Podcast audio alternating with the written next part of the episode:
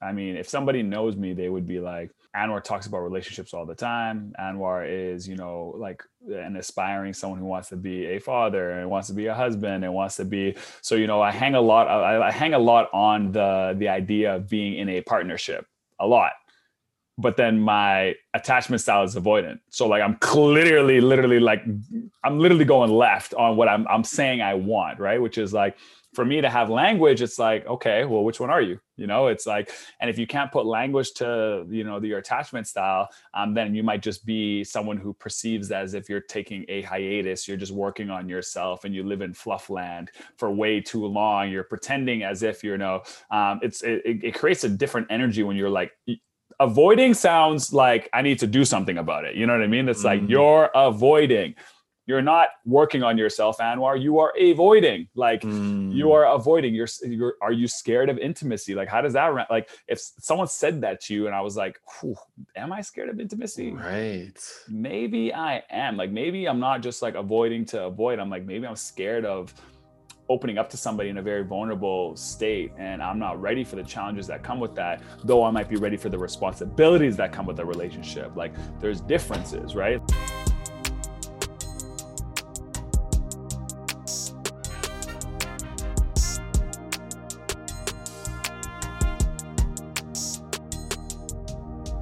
Welcome back, everyone, to the Modern Masculinity Podcast, a space designed to help redefine what it means to be a man in the modern era.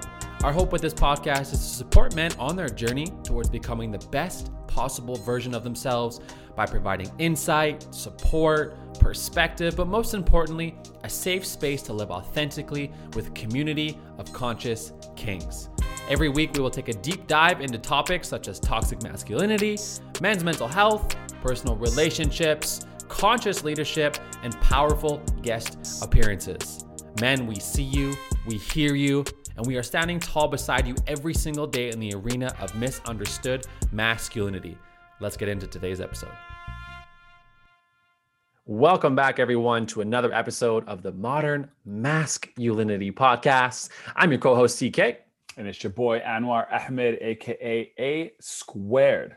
A squared and CK are back at it. We are talking today about attachment styles. We're working the conversation off of last week, which was the five love languages. So we felt it appropriate to talk about uh, what seems to be new information, but is actually not. It's just kind of the way that psychology is developed and talking about how we attach to people in our lives and to our intimate partners. Before we do that, though, you know what time it is. Mood check.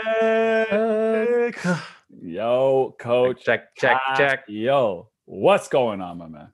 What's shaking? What's shaking? How's my mood today? Today is excited. Today is excited. Today's excited because I have made, I guess you could call it a declaration or just a, maybe more of a commitment to the niche space that I want to now be coaching um, and I have decided to uh, officially commit, which I probably should have done earlier, to men's coaching. So I decided that it's time to make the transition because uh, of this work, because of the youth work that I'm doing, and just it seems like, you know, it's always easier and more beneficial to speak from experience and to support from experience than it is to try to, you know, wrap it around in like an all end all be all kind of moment. So I have officially made the decision. I have, uh, you know, done the whole Instagram bio change so people know. Um, and I am actively now kind of working on what the next steps are for creating program and what's valuable. And so, uh, yeah, I'm really, really, really excited. And you know, it's funny being being in this space and being a coach. It, the Instagram bio is just seems to mean everything to the world, uh, mm-hmm. and just because it really does speak to obviously what you are doing, but there's so much pressure because mm-hmm. it's just like if I to get this wrong, from an entrepreneurial side, then you won't feel like you should invest in this space if I get this wrong. Mm-hmm. Which it's such a fascinating story and mindset that sometimes comes with this. Um, so I came in, and I think it speaks to this podcast. I came in and said, supporting men in deepening their relationship and conscious connection with self, partner, and world. Very clean, concise, and I feel like it speaks to what I do and what we're doing, even here as well with the podcast. Um, so just kind of finding that clarity right? Getting rid of the chaos a little bit and just planting that root of like this is where you're going just feels really mm-hmm. good. So I feel really excited. So that is my that's my mood. No, that's awesome, man. Congrats on you know finding that. I think anytime you can get very a lot more specific in what you do, it just makes the confusion of what you do go away too for yourself. You know, you show up to the game with a lot more 2020 vision. You understand kind of where you're trying to get to, who you're helping, who you're serving, um, and so anytime that that happens, I'm super excited for people. It, the the the bird's eye view sometimes of life can be very overwhelming you know the oh, like looking at everything from a bird's eye and trying to have to package everything it's it's it's super exhausting it's super hard to do. Um, so when you can get narrow and you can get very you know specific um, i think it creates a lot more of a impactful concentration of effort and energy um, absolutely absolutely um, how are you, Poppy? You got the red, you got the vibrancy on. You feeling you feeling hot and fire flames? What's happening on your end? Listen, you see you see Muhammad Ali in the background. You see the you see the boxing gloves. I'm ready to fight. Um, ready. Nah, I'm, I'm I'm good, man. I feel like I'm running out of time. Um, my, my time in Winnipeg is coming to a like you know coming to an end and so like i have to now go back to the shifting gears of now i'm back in toronto and what does that gear feel like? And um and so on one end it feels like you know i'm lo- i'm leaving something that i'm not really quite done with yet. Um i'm not you know I, there still feels like there's people i want to see. There's still memories i want to create. Um it's summertime you know it's uh so i feel like i'm running out of time. I feel like i'm like playing really really fast right now. I'm trying to do a lot of things and it's diluting the quality because once i feel like once you start running out of time you're just trying to get things in you know? You're just trying to see people and you're just trying to squeeze in as many things as possible where, where when you have so much time you focus on the quality of the things that you do. Um, and so feel like I'm in a bit of a time crunch, which which sucks, but I can always come back. Um, and then um, just mentally preparing for this gear gear shift of like going back to Toronto, figuring out that regime again, figuring out that routine. It's going to be a completely different city when I get back this time. It's way more open. People are doing things. So just like going back into a world where there's people outside and people are hanging out, and like I haven't seen that Toronto in a long time. So um, being able to kind of you know uh, get back into that routine and that regimen. I'm pretty excited about. I'm I'm excited to see what you know summer has in store um, for Toronto and for me, and um, new for new relationships too. Like I had never really got to enjoy an open um, like my cousin moved there and we've been pretty much locked down this whole entire time right so it's uh, being able to get back out there and actually be like okay cool let's let's do things that we wanted to do and not the things that we could do um, so I'm excited. Uh, yeah, absolutely. I love that. You're so right. It's such a transition too. And do you feel like you fear the that that step, or is it just kind of more of just anticipation anxiety? Uh, yeah, not fear. I wouldn't say fear. I'm not. I'm not. I'm not. I'm not worried or scared, but it is a, a little bit anxious. Like just you know, getting back to. Um, I think the world is pretty like anxious about getting back to things. Like it's like we're all a little bit like, are we going to overdo it? Are we going to go too much? Um, you know, Calgary. We'll see what they do. They're going to open up and have a the stampede. I feel like the stampede is going to be the first test for Canada of like, this is what it looks like when you open it back up and you say people can hang out again. Um, so yeah I, I, think we're also all kind of like socially shy a little bit right now like we've just been like in our own little bubble for so long and now it's like we're gonna go out and talk to people again and we're gonna like socialize Oof. and uh, listen I, I actually i think i have to counter that because i have bared witness to what it looks like as if it was what it used to be and it is not socially shy I, oh. I, so so Calgary um, has pretty much been open. Um, we've opened up inside dining. Gyms are open. Like we're we're pretty pretty back to normal. The biggest difference is that on July first we'll have all limitations and all restrictions lifted. So no masks. Uh, everything will be open. Like nothing as if as if Straight nothing. Cowboys. Had, straight Cowboys. Um, and even just now you know it, it's so different it's so different where people are just like they're going out they're crazy they're talking they're flirting they're doing all the things there's fights everywhere because people just like are letting loose like it is it is uh, an interesting vibe for sure um, so i think that socially shy yeah for sure i think it's, it's happening for some but i think most are like get me back to normal get me back to what it used to be. And that was represented for me the other weekend when I was out and about downtown. It was crazy. I could see it. I could see it. I feel like you can only be socially shy for so long. Um, yep. I've like i am I'm, I'm more of a social butterfly, I would say, and I've I've noticed that like I've just gone socially awkward or during during mm. this time. Like I've just gone socially like awkward with my communication style to strangers at least like you know like that's where i was like you know i would i would separate myself from the pack of like yeah anyone can talk to someone that they know but only a few of us can talk to people that they don't know you know what mm-hmm. i mean and mm-hmm. so i would i would thrive it would be even steven someone i knew someone i didn't know i could carry a conversation with equally both i'm noticing now i i'm still good at carrying conversations with people that i do know but people i don't know there's been an adjustment period. I'm not as good as I used to be or as natural as I used to feel in that in, in that exchange because it was like, should I even be speaking to you? Should we be this close? Like, you know what I mean? So um, just kind of getting back to that kind of um, that normal bubble that I'm used to being in um, will be probably a little bit an adjustment, but mm-hmm. one that I'm willing and want to get back to. So give me give me the social awkwardness for the couple months then the lockdown. Let me let me let me let me let me play my cards. Absolutely. Absolutely. I'm excited.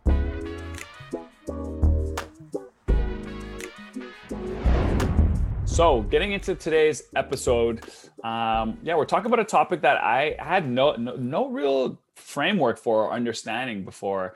Um, you know we were playing that card game uh, we are not strangers i believe it was and mm-hmm. love languages had come up um, we were talking about love languages, and that conversation kind of you know took its own took its own course and ran its own course. Everyone kind of spoke on it, uh, and then Kyle out of nowhere kind of came up and was like, "If you really want to get into it, you guys should look into attachment styles." Now that's crazy.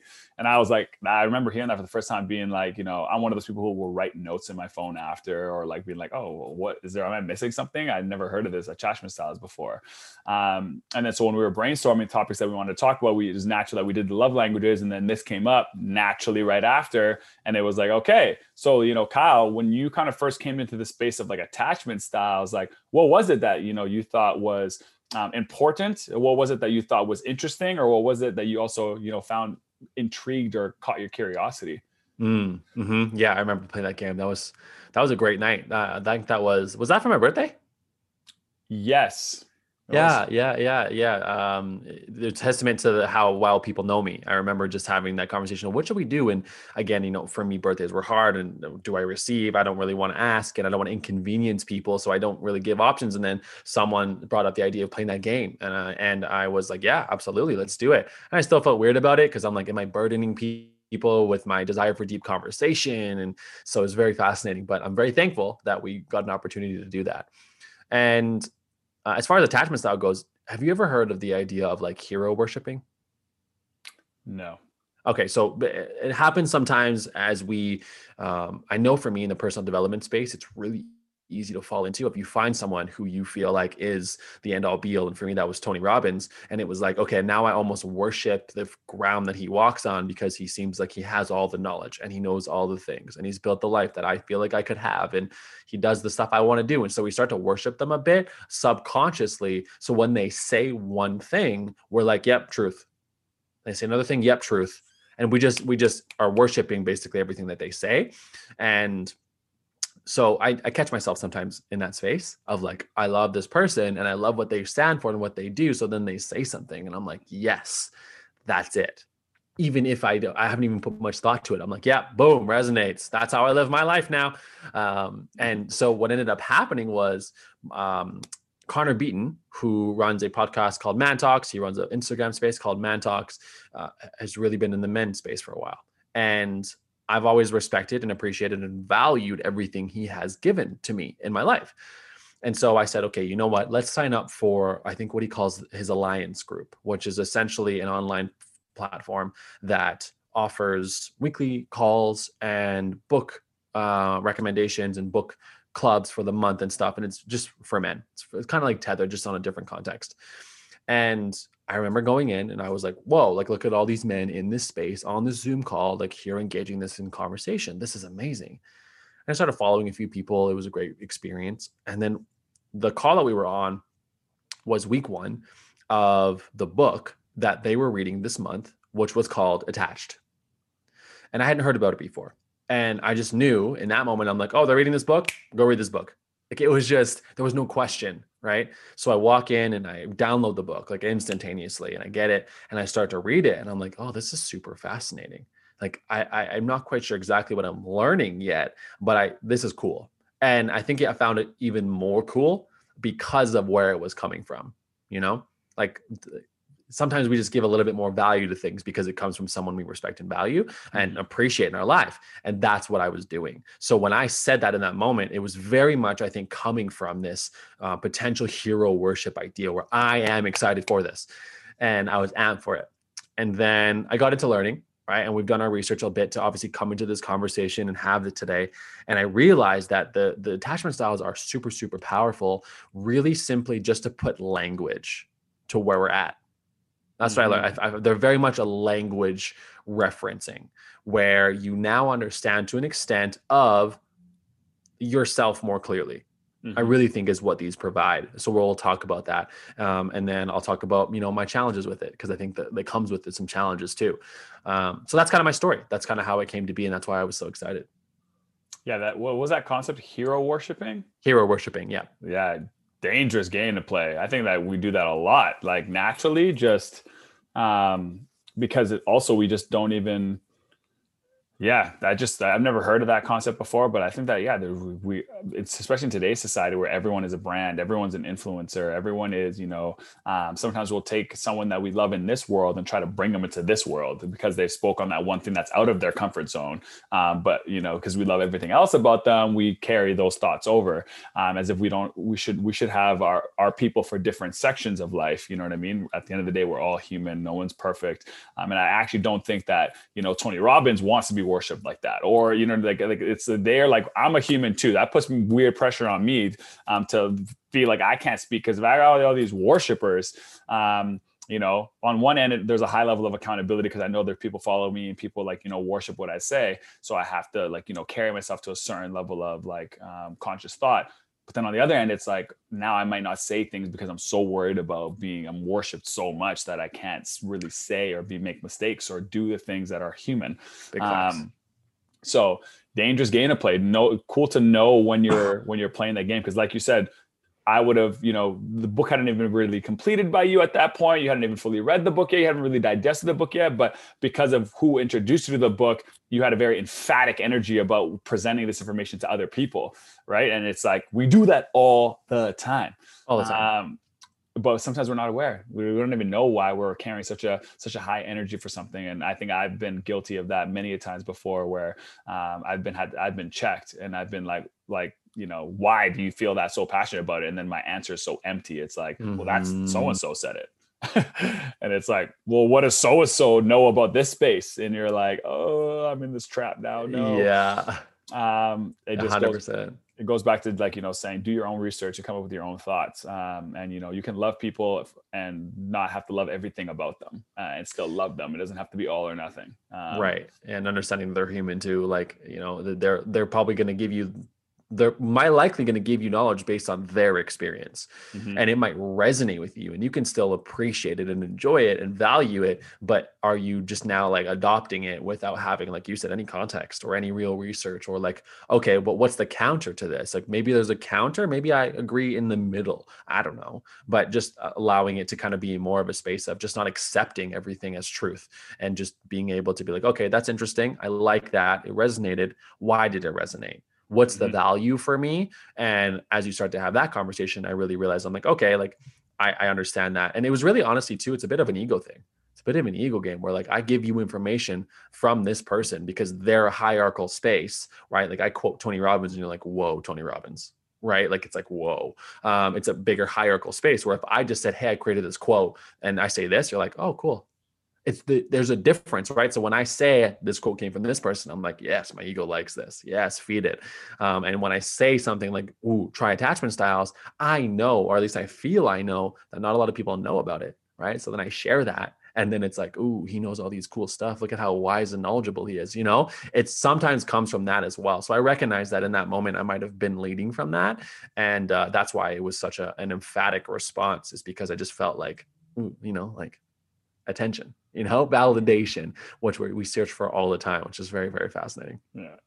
And to, I mean, to create some more context in this conversation too. So Kyle has obviously gotten introduced to this. He's heard it through a podcast, then he got a book, and then he's read a little bit about it, and and, and, more leisurely capacity too. Um, and I am very much like novice, I just kind of tuned in. Once we decide we are going to talk about this, I kind of looked it up a little bit to see kind of the container we were playing in, um, kind of get a little bit of a rough definition of what it. So this conversation is going to be a little bit more of like a discovery talk, like a discovering conversation, learning the definitions. Um, I'm hoping to learn something from this conversation. Um, I'm hoping to maybe understand a little bit more about myself, find that language like you're you're referring to uh, of how it shows up for me. So I'm going to hopefully play the role of you know hearing it for the first time and kind of like unpackaging it asking the right questions um, and then we'll kind of gonna have a healthy back and forth hopefully to kind of uh, unpackage it and then you know hopefully at the end of it we can have some takeaways uh, in terms of like things that we want to continue to learn about things that we are still kind of hesitant about or don't really fully understand but um, either way i think it's an interesting conversation to have because um, it serves that bigger picture of getting understand yourself a little bit better and anytime you know yourself better you seem to make better decisions so Absolutely. Couldn't agree more. Couldn't agree more.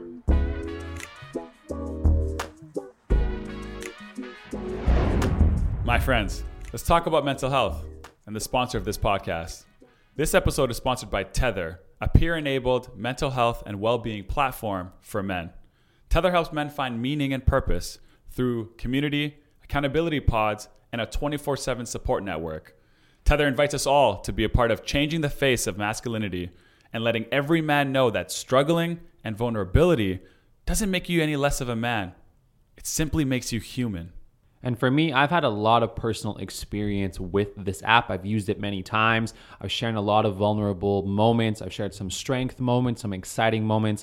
The app is open for everyone to simply just share. And like I said in the introduction, a peer enabled space where we're supporting each other without any pressure to fix, just simply to honor each other's journey. They also just added in a conscious content section where they're sharing podcasts, they're sharing blog posts.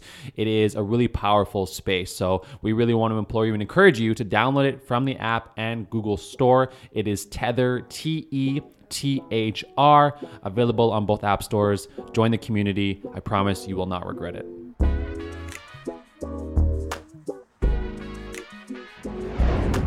So, from from my knowledge, from my experience anyway so far, I think we found that there are there seems to be a lot of different types of research on this and a lot of them kind of fall in line with each other. Some of them contradict each other a bit and it can be a little confusing.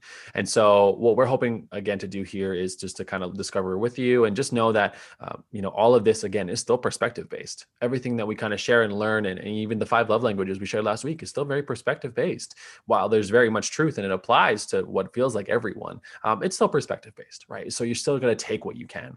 So from my research, and I think that we aligned on this earlier, is that there are three generalized uh, attachment styles.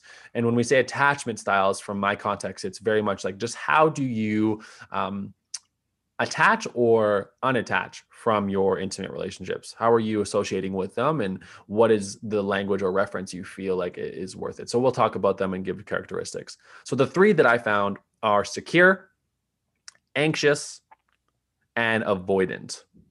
So secure being the, the first one, anxious being the second one, avoidant being the third one. Those are the three that I found from the book attached itself.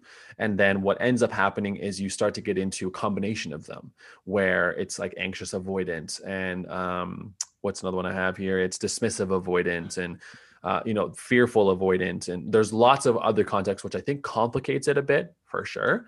And so I think from where I have taken it so far, it's just kind of better to understand the three. And once mm-hmm. you understand the three, then you feel, you know, a lot better about the language that you can place to it rather than making it confusing for yourself. So I know from my understanding, you found the same three, right? Yep. The exact same three. Yeah.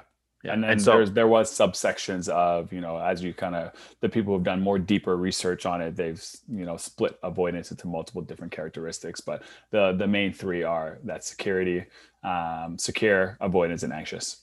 So when you read this all you know i think it's super cool to to listen to first time learnings of all of this. You had to go through it and then you're like okay which one's me? Right? You had mm-hmm. to do the like hmm does this resonate with me? Does it not is this really what I feel like I am? And is my ego going to block me from making me feel like I'm one of these that doesn't really sound too good? Uh, which one resonated with you first? Like, which one of you like, mm, damn it, I don't want to say it, but I think that's me?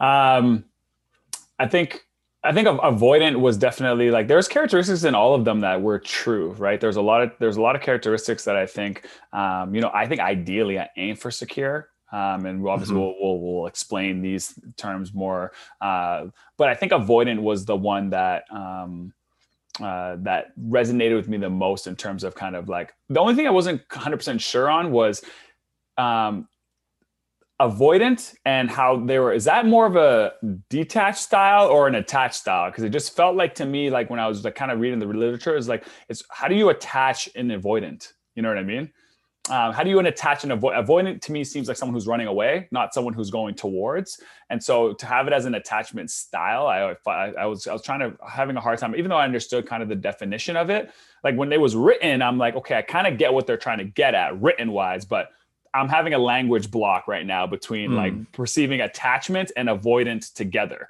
Um, is there? Could you do you have like a clear way of like separating it? Do you kind of?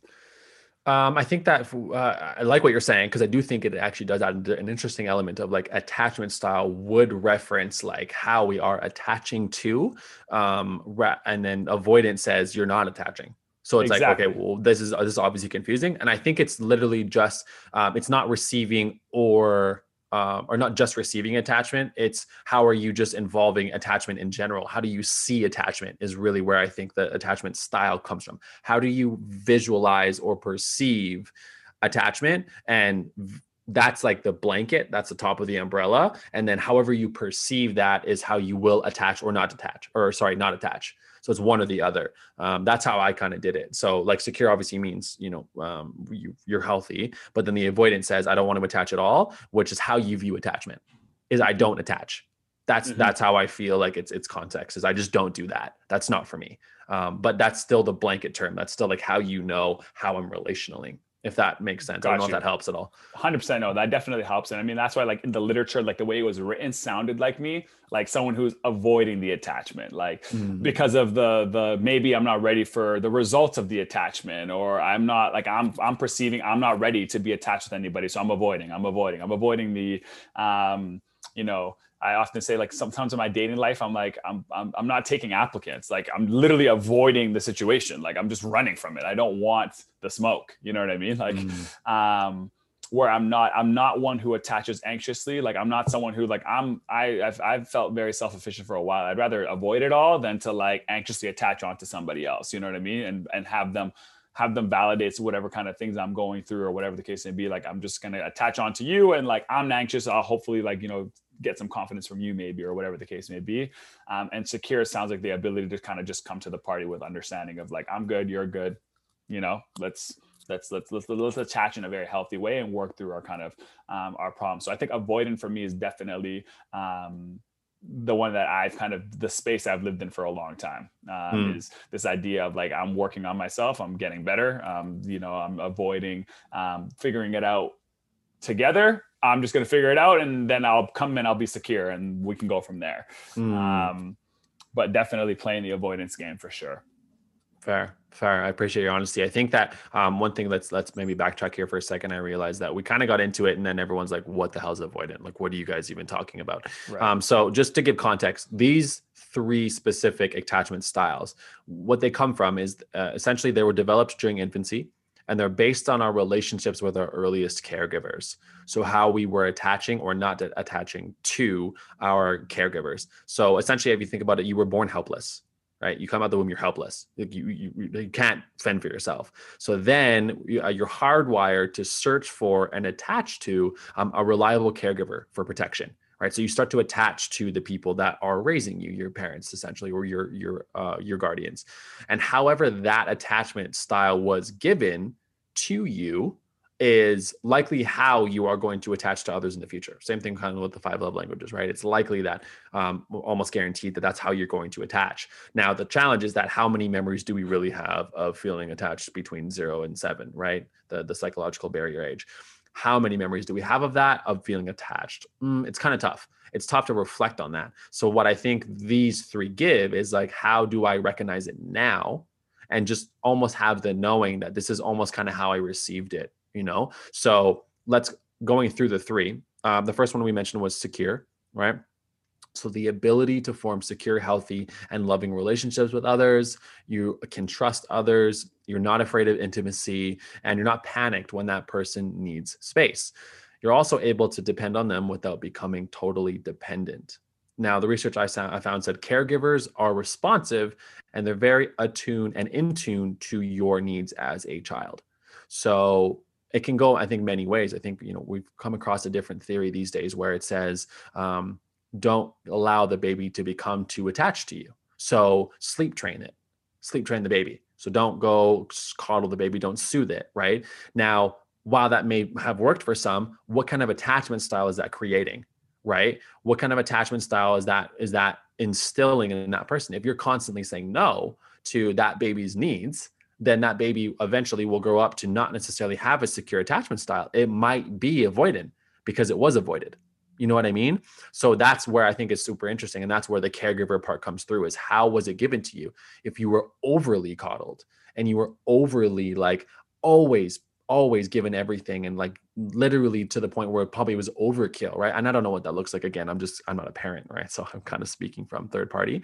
Um, then you might be f- more focused on an anxious one, which essentially says, um, I'm worried my partner will leave me because that is what you felt. It was always there it was always given to you. You never really had to fend for yourself. Mm-hmm. Um, the number, or sorry, number two is anxious, which is a form of insecure attachment style, and so is avoidant. Avoidant is a form of insecure attachment style, uh, and anxious says often worries about if their partner will leave them. They're very hungry for validation. There's a slight sense of neediness and clinginess. Um, and it also can be known as the anxious or preoccupied space. Um, so this one resonates for me personally, um, which I'll explain a little bit more. This is kind of how I have evolved in my relationships, and then I'm kind of now working again towards the ideal secure the secure space right? I think that we're all looking to have a secure relationship. That, that feels good. That feels grounded. The one that you were talking about avoidant is um, fears intimacy. Has troubles getting closer trusting others um, often or are present as emotionally unavailable and often uh, can be seen as dismissive or avoidant, uh, or sorry, called dismissive avoidant. So those are the three that I found. And you know, it's funny, even just reading these out, I'm like, I don't want to identify with any of that. My ego is like, wait, did you just say you were you were an anxious attachment, and then you just literally out loud said hungry for validation? Like that doesn't sound good, you know. Uh, and that was that was one of my queries with finding out all this information. Is like, really? That's that's that's how you're defining me? Really? Oh and now i gotta i gotta share this on a podcast? Oh now the world knows? Ah! It did not feel good. It did not feel good. And so i really think what attachment styles do do is they're great ego work. So what i've known so far they're great ego work. But I, like i said earlier they're language right? Mm-hmm. now i feel like okay i might not be all of these characteristics in the anxious but at least I understand like that is uh, if I want to work towards getting into a secure space, I know what I'm doing now for, as far as language goes. I can see it. And now I can start working on those little pieces to get towards a more secure space. Mm-hmm. Yeah, it's not only is it language, it's um it's just the work. It shows you where you need to be in the work, right? It's like it, it makes you feel more aligned because for for me, I mean, if somebody knows me, they would be like, uh, you know, Anwar talks about relationships all the time. Anwar is, you know, like an aspiring someone who wants to be a father and wants to be a husband and wants to be. So, you know, I hang a lot. I, I hang a lot on the the idea of being in a partnership, a lot. But then my attachment style is avoidant. So like I'm clearly, literally, like I'm literally going left on what I'm I'm saying I want, right? Which is like for me to have language it's like okay well which one are you? You know it's like and if you can't put language to you know your attachment style um, then you might just be someone who perceives as if you're taking a hiatus you're just working on yourself and you live in fluff land for way too long. You're pretending as if you know um, it's it, it creates a different energy when you're like avoiding sounds like i need to do something about it. You know what i mean? It's mm-hmm. like you're avoiding you're not working on yourself anwar. You are avoiding like mm. you are avoiding. You're, you're are you scared of intimacy? Like how does that like if someone said that to you and i was like am i scared of intimacy? Right. Maybe i am. Like maybe i'm not just like avoiding to avoid. I'm like maybe i'm scared of opening up to somebody in a very vulnerable state and i'm not ready for the challenges that come with that though i might be ready for the responsibilities that come with a relationship. Like there's differences right? Like mm-hmm. it's and one thing that you spoke about that I didn't share is that I did find a fourth one, and I think we might have found a similar one. That's called fearful avoidant. So the word fearful has been added, and what this is is, is a combination of anxious and avoided. So you're you're both, and I, I find this super interesting because I think I hear this actually a lot in uh, in people's lives is that they're they're really desiring and craving affection, and yet want to avoid it altogether. It's like I want it so bad, but just like mm, get away from me. Mm-hmm. Uh, there's a strong desire to be loved, and yet they're highly resistant to creating intimate relationships. So there's the contrast, right? Of like, what is this? Uh, I want it, but I don't want it. Like I fear it, but I don't fear it. Like there's this there's mm-hmm. back and forth in the mind. And what I also found is they said that there's not really a ton of research on this one, but they said that the research they have done it says this has been linked to heightened sexual behavior, uh, increase in risk of violence, and difficulty regulating emotions. And I found this super interesting. Now, again, this is a generalization. This doesn't mean that everyone has that, but I found it just all this information super fascinating of like repercussions of being in this desire and not desire space of having no idea which route you want to go um, has adverse side effects sometimes or can because it you know well i really don't actually even really know the answer. It's just the the repercussions sometimes of being in, i guess indecisive.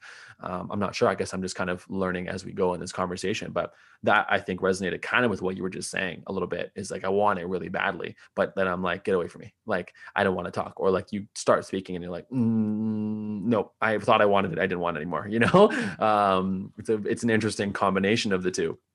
100% and like i had it highlighted right? Like i was like you know, I kind of wrote them all out. I was like, you know, which one am I? And then one that I ended up coming to was fearful avoidance. Like that's the one that mm. I am. Like the one that I am is this person who's in the middle who has a high desire for it but is clearly avoiding it is highly anxious about maybe the the outcome of if you were to let go or you were to get in that intimate space what would happen um, mm you know and so for me it's almost like but the, the, awkward part about this is that like you know what's really interesting about this stuff is i've done a personality test too separate from this. Okay. And um, in the personality test one of the there was a bunch of different categories but one of the categories was emotionality.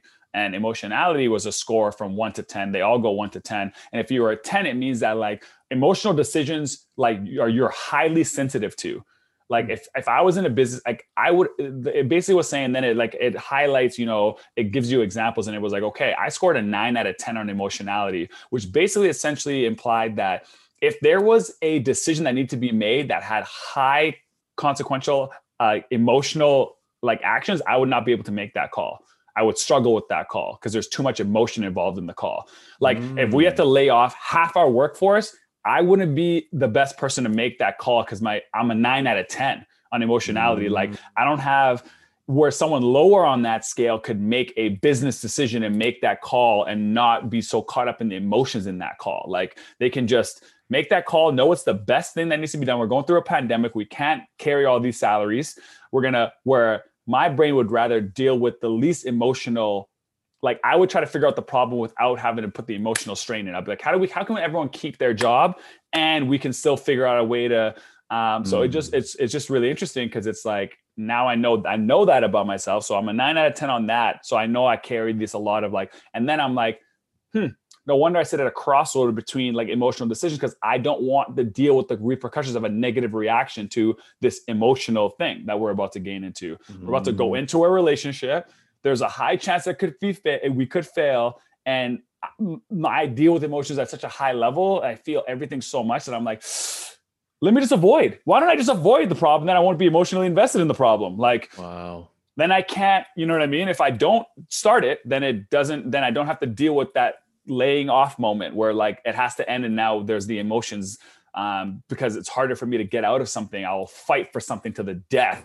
rather than give it up, even though it might not be good for me because there's just too many emotions involved. Right. Um, and I can't see it clearly. So it's like, it's funny when I blend all these worlds together and go, okay, this I, it's congruent with my personality. This makes sense that I would just sit on the fence and just go. I, I, I, emotional decisions are hard for me to engage in because I know how I react, um, and how I've done, and I ha- and I have reacted. So um, that's why I think that it's very interesting for me that these things exist. Um, but then it's also cool to just know another layer of like, okay, well, I'm taking two tests and putting them together, you know? Um, because if I thought that maybe if I was lower, say I'm a five on that emotionality scale, and none of these scales are perfect, by the way, they're just tests. You do, um, you know, they just all these personality tests, all these things, they just kind of shed a little bit of light on potentially how you might be.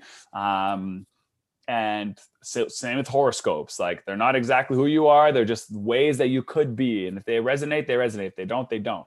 Um, but if i was maybe like a five on the emotionality scale maybe i'd be more willing to take a risk in getting into something and like trying it out because the i can i can stomach the failure of it better which would put me in a position of like actually finding that thing that i'm looking for right? It's almost like i'm trying to play the perfection game. I'm trying to find out like i'm trying to make it perfect before i enter the game and that's why i'm in this like i really want it but i want it to be perfect to start. And it's not it's not going to work. It's just not going to work and i have to do a lot of work in figuring out how can i make this work for me? How can i mm. how can i be willing to give it a chance without um without being so fearful of the outcome? And stop mm. thinking about the outcome to be honest. Like get get rid of the outcome completely, right? Know? Um, which has just been a hard challenge for me um, to do.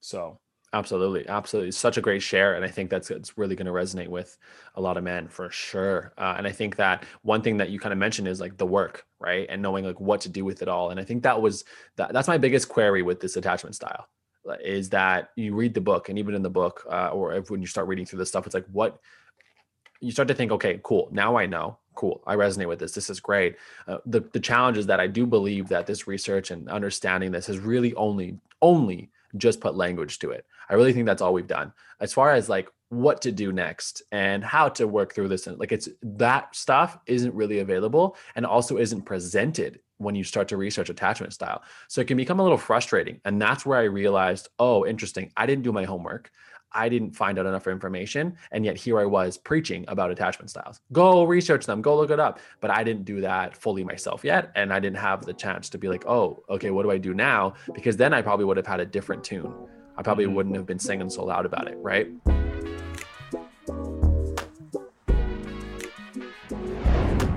Now that we kind of understand it right uh, to, to some extent i think for for for you you said avoidant and fearful avoidant. For me it's definitely anxious. Um, i noticed that. And for me that comes from an abandonment wound i felt like my father was uh, uh, had abandoned me. And so when i started to get into relationships i started to be like okay you know do, what do everything you can to make sure they don't abandon you. Do everything you can. Be the best don't don't f up. Don't make mistakes. Don't do the wrong thing if you do. Well oh they're going to leave you do everything to make it okay. Um, self-sacrifice like do all of these things because i feared abandonment. And that's very much an, an anxious attachment style. Um, and so that's where mine comes from. But then i started to analyze in here i'm like okay cool. I get that. Like here's my abandonment wound, wound. Here's my anxious attachment style. Um, now what? Now what? What do i what do i how do, how do i go at this? So when you talk about the work what what is the work? What do you feel like that that entails now? Because we said we don't really have the great resources but for you and for me we're both very much like uh what's the word?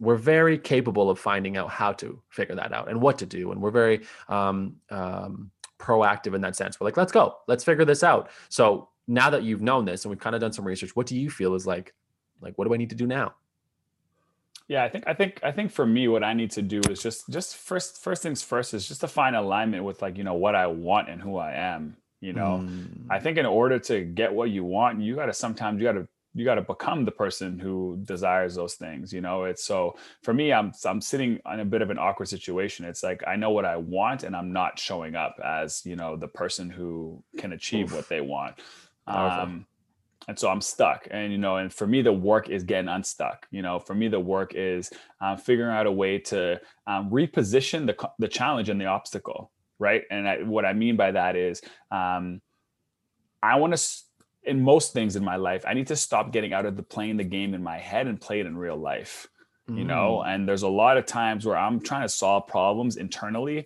and they're external problems you know? Like i can't you can't solve love inside love is solved outside you know what i mean like you you have to you can't there's things that i can choose what job i want to you know be or i could pick a job and try it and quit and whatever um you can't force love.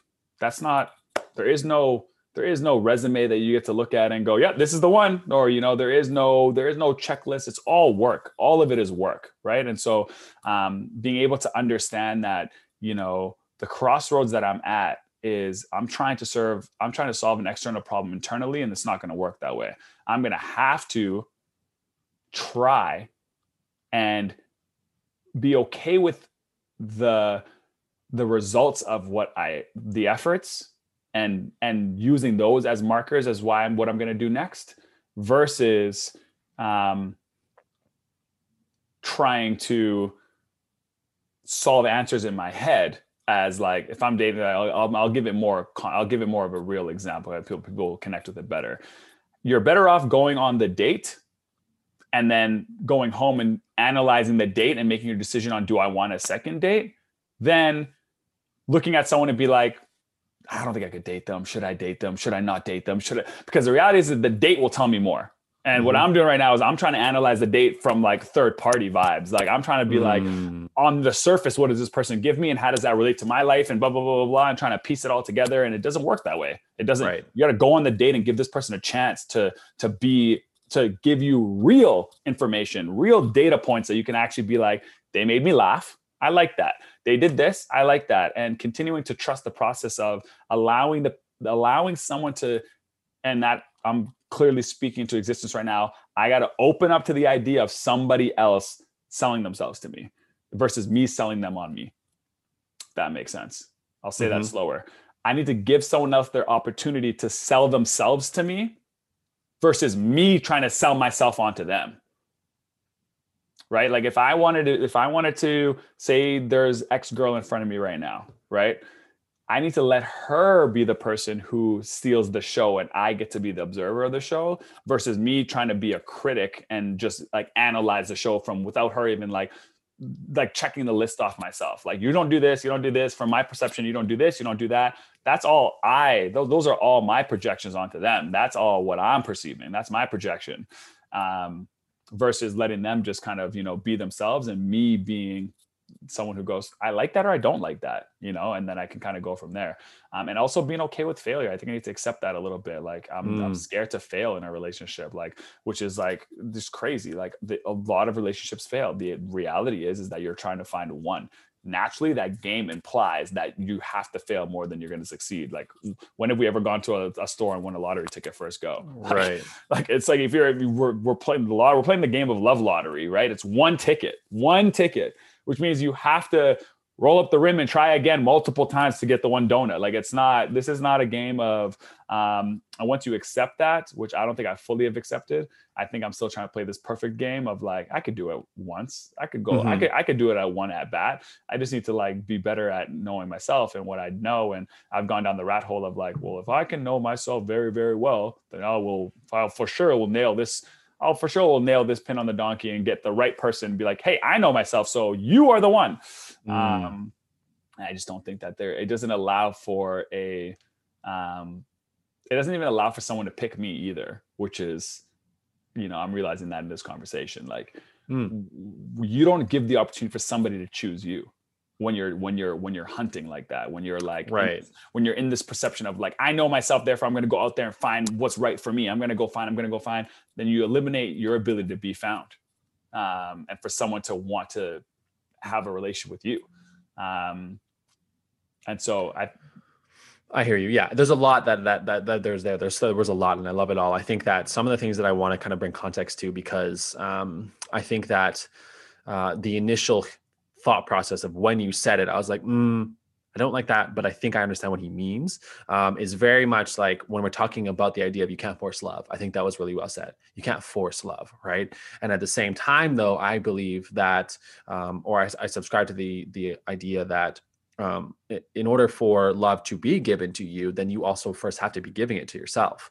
So, in some level, it is an inside job where you, loving yourself is one of the most biggest components of the process. If you don't do that, then you will rely on them to feel that love. And I know that to be true from experience. Didn't love myself. Therefore found that someone else loved me didn't make me feel better necessarily about myself. It just was like oh cool they love me therefore i don't have to love me because they love me. So on some level it is a deep inner work where it's like do i love myself? Do i love this about myself this about myself? Am i loving myself?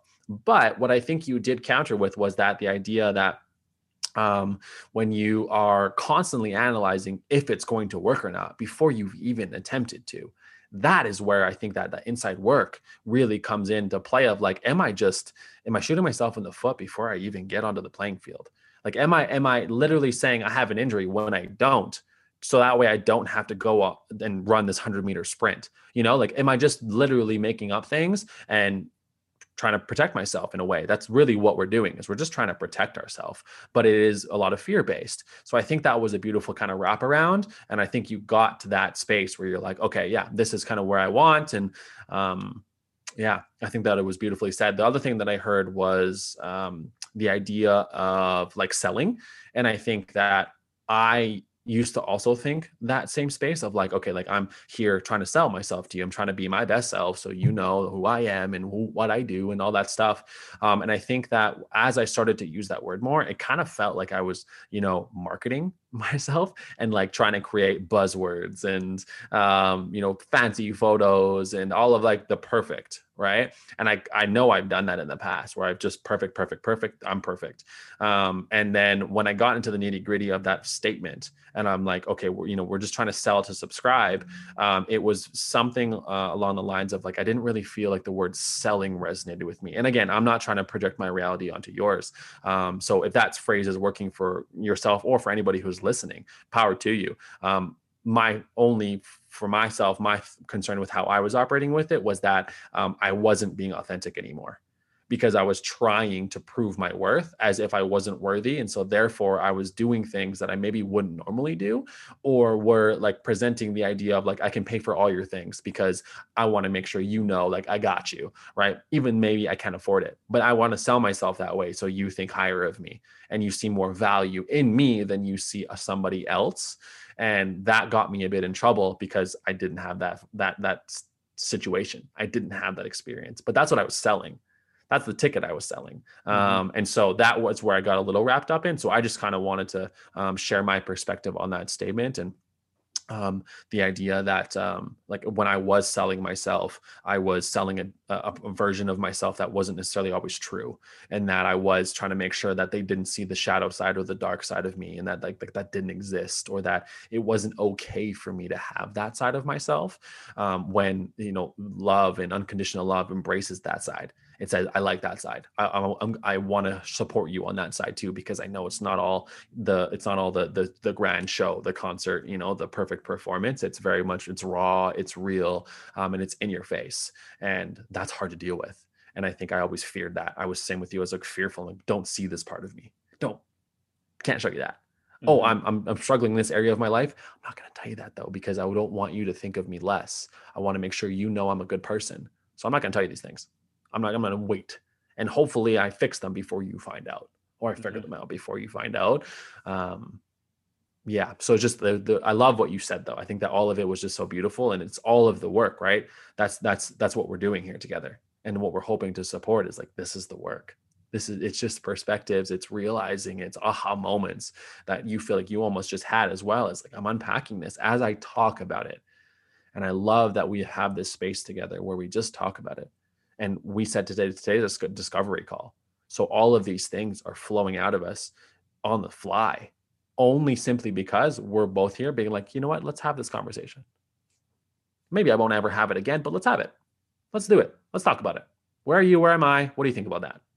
Mm-hmm. um, and that's literally the basis of the of the podcast i think. I'm, I'm i'm going off on a bit of a tangent here but that's that's just what i took from everything you gave me. I loved it. I was I unraveled in it no, it's nice when you're kind of having aha moments or you're having kind of you know your first realizations and then someone else is unpackaging it and like they like you hear what they gravitated to, what you said, what you didn't say, because um, you always think that what you're saying maybe makes sense and then it comes out and you're like ah I'm, I missed the mark there or whatever. And so it's great hearing the soundboard back because yeah totally. I definitely I definitely did not mean you know internal work in terms of like I think how you said it is exactly how I meant. Internal work for yourself is very important. Internal work for companionship is not as valuable to you. Like trying to do the internal work for somebody else, like where you, who you're trying to like the the analyzing space that you're talking about. I'm trying to answer your own questions. Try to like you know the, the best way to answer a question about somebody else is to ask them the question, like mm. not to not to answer for them because mm-hmm. now you're now you're answering questions now you're in that that internal game that i'm talking about like now you're playing you're trying to play an external game internally i know how they think about that and then once you play that game, you're, we even do this with our friendships. You start assuming that you know friends. Like you start assuming how you know what you're doing there is you're not allowing that person to evolve. They could have mm-hmm. changed. And you know, the assumption of, you know, um, how someone might be is a very dangerous game to play. You know, it's a very dangerous game to play, and it's even more dangerous in a companionship. Because I think that if you're at least a friend, you might know them for a couple years, and you might have a good guess at what they would think or what they mm-hmm. would want and someone you've never met before, you've had a couple hangouts with, they could have been showing up to that party in that context and showing up in a way that wasn't even authentic to them because that's how that environment made them feel. And here you are mm. leaving with data that is inaccurate to who they are as a person. And now they're written off because of how they were at that one party. You know what I mean? Where if you had just asked or asked a question or, hey, um, and I saw you at that one party. Like, do you do you often like you know like talk about these? Are you passionate about that? Are you not passionate about that? And they're like, no, honestly, I just was put on the spot and I just didn't know the answer and I just answered it that way. Mm-hmm. Cool. Now I have my real answer for how I think about you in that moment versus whatever I perceived. And it's mm-hmm. dangerous mm-hmm. when you're just living off of a perception of people, um, and it's all internal. You've done that all you projected you onto this person. And that's why i'm like give people the opportunity to show them your value. Don't close that door off yourself. You know what i mean? Mm-hmm. um, and we do it in interviews and stuff all the time right? Like I, and being in a recruiter seat is very easy to write somebody off after off a resume. Very easy to read a resume and write them off. You want to enter your dating life like that? Good luck. You know what i mean? There's so much that is in the interview that like will will actually tell you about the person yay or nay. Good mm-hmm. questions how they answer them. And i think that often in life we we and i've lived in i'm guilty of this is i've lived off of the resume and i haven't even gotten to the interview phase. And i've just been screening people off of resumes. You know my perception of what i perceive about your resume. Is mm. next next next. Next and that doesn't open up a conversation or a dialogue for that person to show you their value. And that's mm-hmm. what i mean. Mm-hmm let them sell themselves to you. Give them the opportunity to like put their best foot forward and say this is who i am. These are my flaws. These are my goods. These are my bads. What do you think? Mm-hmm. um, and then live your life off of like that filter. And that's mm-hmm. what that's what i want to be more open about is i'm curious about this person. I don't love everything but i'm curious enough to entertain a conversation. And let's go you know? Um, versus writing off a bunch of people that you know because god forbid someone wrote me off off of a checklist right? Like that's right that's the like the reason why I'm so passionate about that is I'm like, what if someone looks at my resume and is writing me off and doesn't give me a chance to speak for myself? Exactly. Like I'm so much more than that resume. Like that's how that's what I'm preaching, right? But I'm I'm acting as if the opposite of that. I'm acting right. as if I'm not even giving someone the opportunity to share their piece with me, you know, because I'm screening them. So it's it's it's a catch 22. It's like you don't want to be judged, so don't judge. You know what I mean? And so, um, but it's work. That's work to get over that. That is work to be able mm-hmm. to be big enough to understand like I'm playing a bad game in here. I got to start adjusting my strategy if I want to if I want abundance and love and if I want um, and all I'm doing is I'm prolonging failure. You know what I mean? The reality is, is that the quicker I fail, the maybe hopefully the faster I find this person. You know what I mean? Mm-hmm. Um, so prolonging failure as if I'm going to become Einstein tomorrow and figure out how to read a resume perfectly for me is just is just a backwards mentality of finding love, I think.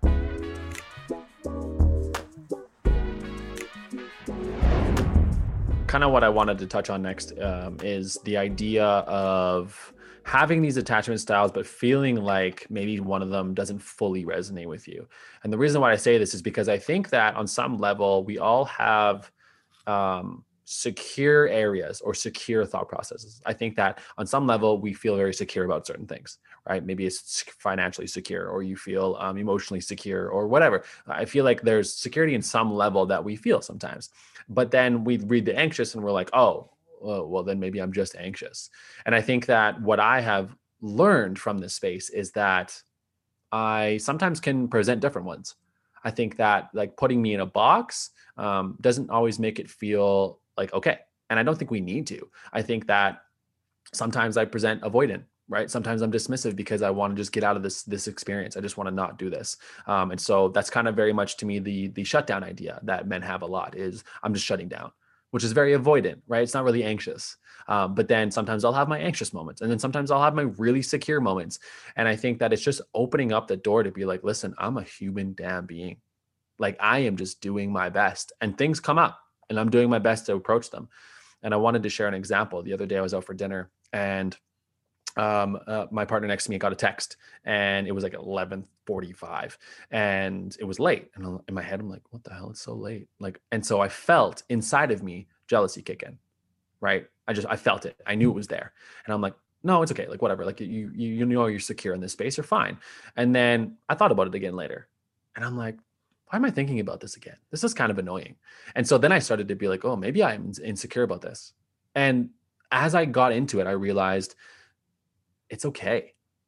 You know like it's okay to feel these things. It's part of the experience and to d- deny that that's coming up doesn't do me a service or the other person. So i brought it up very simply and i said hey like it was late. Like is everything okay? Someone someone was messaging you late. And they were like yeah it was xyz um, and i'm like perfect. Sounds good. And then it was gone. We moved on and for me it was kind of a, a beautiful representation of like what you said just just ask some questions. Get curious right? Be open to these kinds of conversations and have a partner that is understanding as well of like they have those moments too. And it's natural. I feel like we're fighting off so many of these natural parts of the human experience because media portrays relationships as this beautiful blissful perfect experience where you're not supposed to do this and not supposed to feel that. And um, i feel like these attachment styles don't necessarily represent that but they have the ability to where like if you're in the anxious one and sometimes you're feeling a little needy well that's telling you something about yourself in this moment of like what do i need right now? Um, which is beautiful actually because it's representing like how you actually feel. Um, and b like that's part of the human experience you were literally needy for the first however many years of your life you're going to pretend like you weren't because you were you were a child and helpless you were needy at some point and so i think it's about just acknowledging and honoring the experience without allowing it to take over your body right? Without allowing it to take over your life. I could have let that experience throw me off the rocker. And that for me would have been like, whoa, I am heavily insecure and I have to figure this out.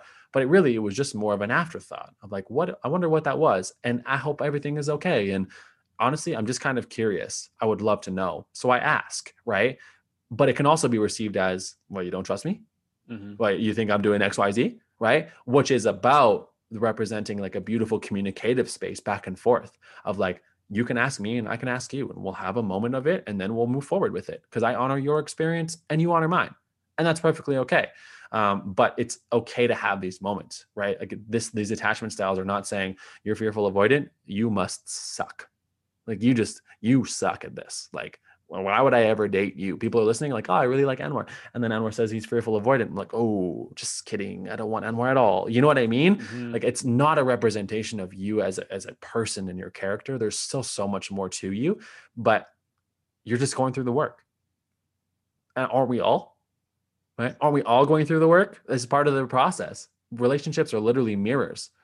Even this friendship here, you're mirroring things back to me. And I'm like, whoa, didn't see that before about myself relationships are just a highly elevated level of that and to deny the mirror is like okay well to deny your own reality you know and that never mm-hmm. feels good you don't want to suppress that so that's kind of how i started to recognize these attachment styles is like it's okay to feel these ways it's just mm-hmm. about honoring it and being like okay what do i what do i want to do now how do i want to respond rather than react to whatever i felt was my box exactly and it goes back to something we spoke about before in a, previous podcast about triggers like you can't control triggers. Like, you know, they just happen. What you can control is what happens next.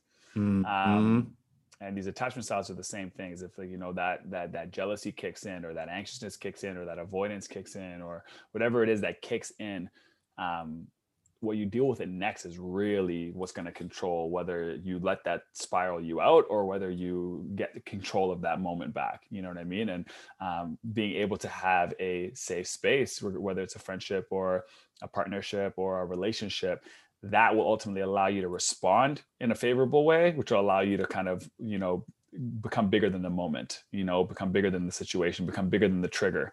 Um, but when there's nothing worse than a trigger coming happening in, a, in, a, in an environment that doesn't feel safe that doesn't Mm-hmm. feel because then now the trigger is manifesting and it's getting wind and it's now it's now it's a big fire. And now it's Right. like you know it's it's getting bigger versus being able to kind of like you know shut it down at the source you know?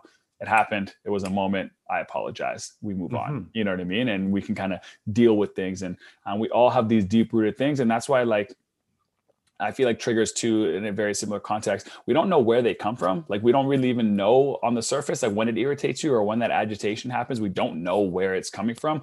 All we know is that in this moment, that doesn't feel good. You know, Mhm. that I don't enjoy that. Um, I was listening to a song the other day and uh, it was just a little, um, it was a Stormzy song. And in the beginning of it, it's like, it's, it's, it's the beginning of like a couple guys getting into a fight.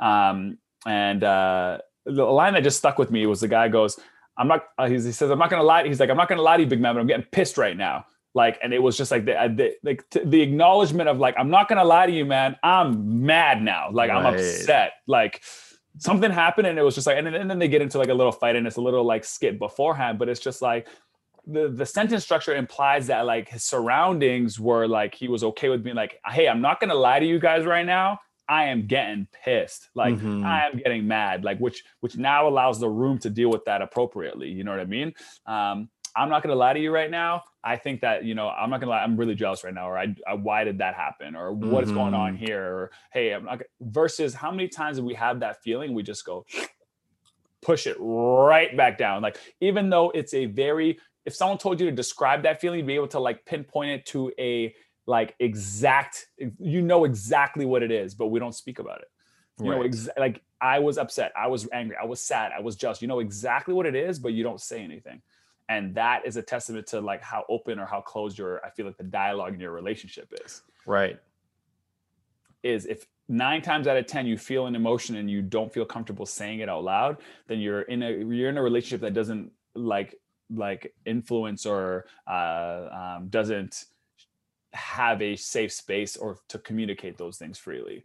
Mhm. um and if you have one where like you know there's almost over too over like every emotion i feel like i can tell you then you you know you're in maybe one that's too communicative or you know you can you can kind of pick and choose you know what i mean?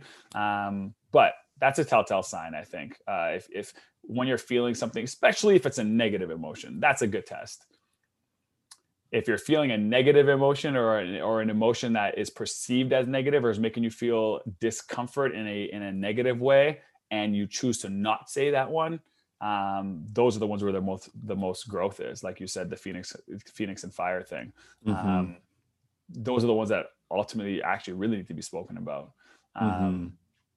but Absolutely. Absolutely. So, to kind of, uh, I guess, tie the loop on the three attachment styles and understanding them for ourselves, um, when you got into this process, you obviously learned a lot about yourself, right? And so did I, and we continue to in this conversation. And now, to kind of bring it bring it to a close, um, what was your biggest lesson that you learned through this process? Um, what was the thing maybe you learned about yourself the most, or uh, maybe something you feel you still need to learn or want to learn? Uh, what kind of came up for you in that space, either through this conversation or through your research, in regards to attachment styles? that i got work to do Hmm, yeah that i got i got i got work to do that's um, hell of honest. I think that it's you know this is very um like you said you know conversations hold a mirror and I feel like this conversation held a mirror to me very specifically you know it, it, it even the fact that I, I was confused at like how could avoidance be in an attachment style? You know what I mean? Like Mm, it just- it just showed that my body but i was literally doing those things. Like i want attachment and i'm avoiding at the exact same time. Um and so i think that yeah this just kind of speaks to and I've, I've said you know on this podcast before like i think the next five years of my life are um I don't want to say the word impo- uh, the most important because I think that you can have an important year in your life at any time in your life. I mhm. just think that some of the more pivotal moments are some of the more bigger chapters are coming for me. And a lot of them are outside of my internal world. Like it's like I'm trying to create synergy between who I am as a person internally and my community and my friendships. And I'm really trying to like find the like, you know, and I feel really good about this with friendships and family, but like it's like who's my person, you know, and I really am trying to put effort into like trying to open up that world as much as possible. Um, and so just knowing the goals that I have in my mind and the goals I've set up for myself for these next five years and how committed I am to being able to like um, be responsive to uh, relationships and being open to meeting someone and all those things. It pains me to know that doing the work here, it just showed me that I, am not really that open. Like I'm not mm. really I'm not really preaching what I'm I'm not taking my own advice essentially, you know. So um, if I really want that, you know, the next these next five years to stand for something and to be able to open up the door to meet somebody, then I got to start working on some stuff and I got to really start being real about um, where I'm at with you know my attachment style and all those kind of things. So um, yeah, definitely definitely feel like I got some work to do in this in this space for sure. I also just Powerful. don't don't like attaching to things too. I'm super highly independent. Like I, mm. I, so just even the word attachment bothers me. Like I don't like mm. that word. I don't like the word of attachment. Like I don't like the, I don't like attachment to anything. Like if caffeine starts to control my life, I'm like you're gone. Like anything that I feel like creates a level of too over dependencies or I feel like I'm attached to it, I'm like no, we don't do that. We don't do mm. over attachment um, because I just had this weird feeling of like being adaptable is the best way to be. Because once like, because then what if I can't get coffee that day and I have to perform? Then what? Now my personality is gone. You know, it's right. this idea of trusting yourself that like you can love a coffee and it can make you feel better about certain things, but it's not who you are. It's not all the end all be all. You are who you are. You know, like, um, and so it's just a i gotta i gotta find a way to love the word in a way that's more meaningful you know because just mm. naturally on the surface i don't like the word attachment. It sounds it sounds like i'm committed like i'm sounds like i'm stuck somewhere. Um, um i could unpack that for hours. Um uh and for me the biggest takeaway um was just kind of really acknowledging that it, eh, you don't have to fit in one of the boxes I think that when I started to get into these things, I'm like, okay, which one am I? You know, yeah, yeah, what yeah. where do I fit? Where where's my circle and where is the hole for the circle? How do I get that right? How do I find the perfect fit that matches everything? And it does kind of speak to the idea of even horoscopes that you keep bringing up. It's like, okay, perfect, Pisces, but wait a second, that doesn't match up. So am I even a Pisces? What the hell? And I think it's just a, about just taking and, and each piece that you can resonate with that does resonate right? And be like oh yeah that makes sense. Oh yeah that makes sense. And it doesn't have to be just the word itself. Like it doesn't have to be anxious. It doesn't have to be avoidant. It can be both. It could be all three. Um, it can be whatever it is because it is right? And we don't want to deny that. And that was one thing that i had to or i am learning to take away is that I might have avoidant styles, I might have anxious styles, and I know I have secure styles. So, how do I work with all of this to just help me better myself and better the relationships that I'm in. Um, but that was hard for me. That was hard because I think we live in a in a box world. We really do live in a box world. Here's your name, here's your title, here's your role, here's your box house with their box rooms, and here's your box containers, and here's your box microwave and your box phone. Like boxes are everywhere, right? And so for me, it was kind of like I feel like I need to fit inside this box, and it didn't fully resonate. So it was a bit of a challenge. So that was my takeaway don't worry so much about fitting in the box. What's up, everybody? Thank you for tuning in to another episode of the Modern Maskulinity Podcast. I hope you enjoyed this episode, and we invite you to join us next week as we put out content every single Wednesday. Our goal with this platform is to create a community to support men on their journey of becoming conscious kings. And in saying so, if you took any value out of this episode or previous episodes, please share, download, subscribe, and if you're feeling really up to it, go ahead and leave a review. You can follow us at Modern Maskulinity. Remember that it's with a K, not a C, to represent the mask that we wear. And like always, thank you for listening, and we'll see you next week.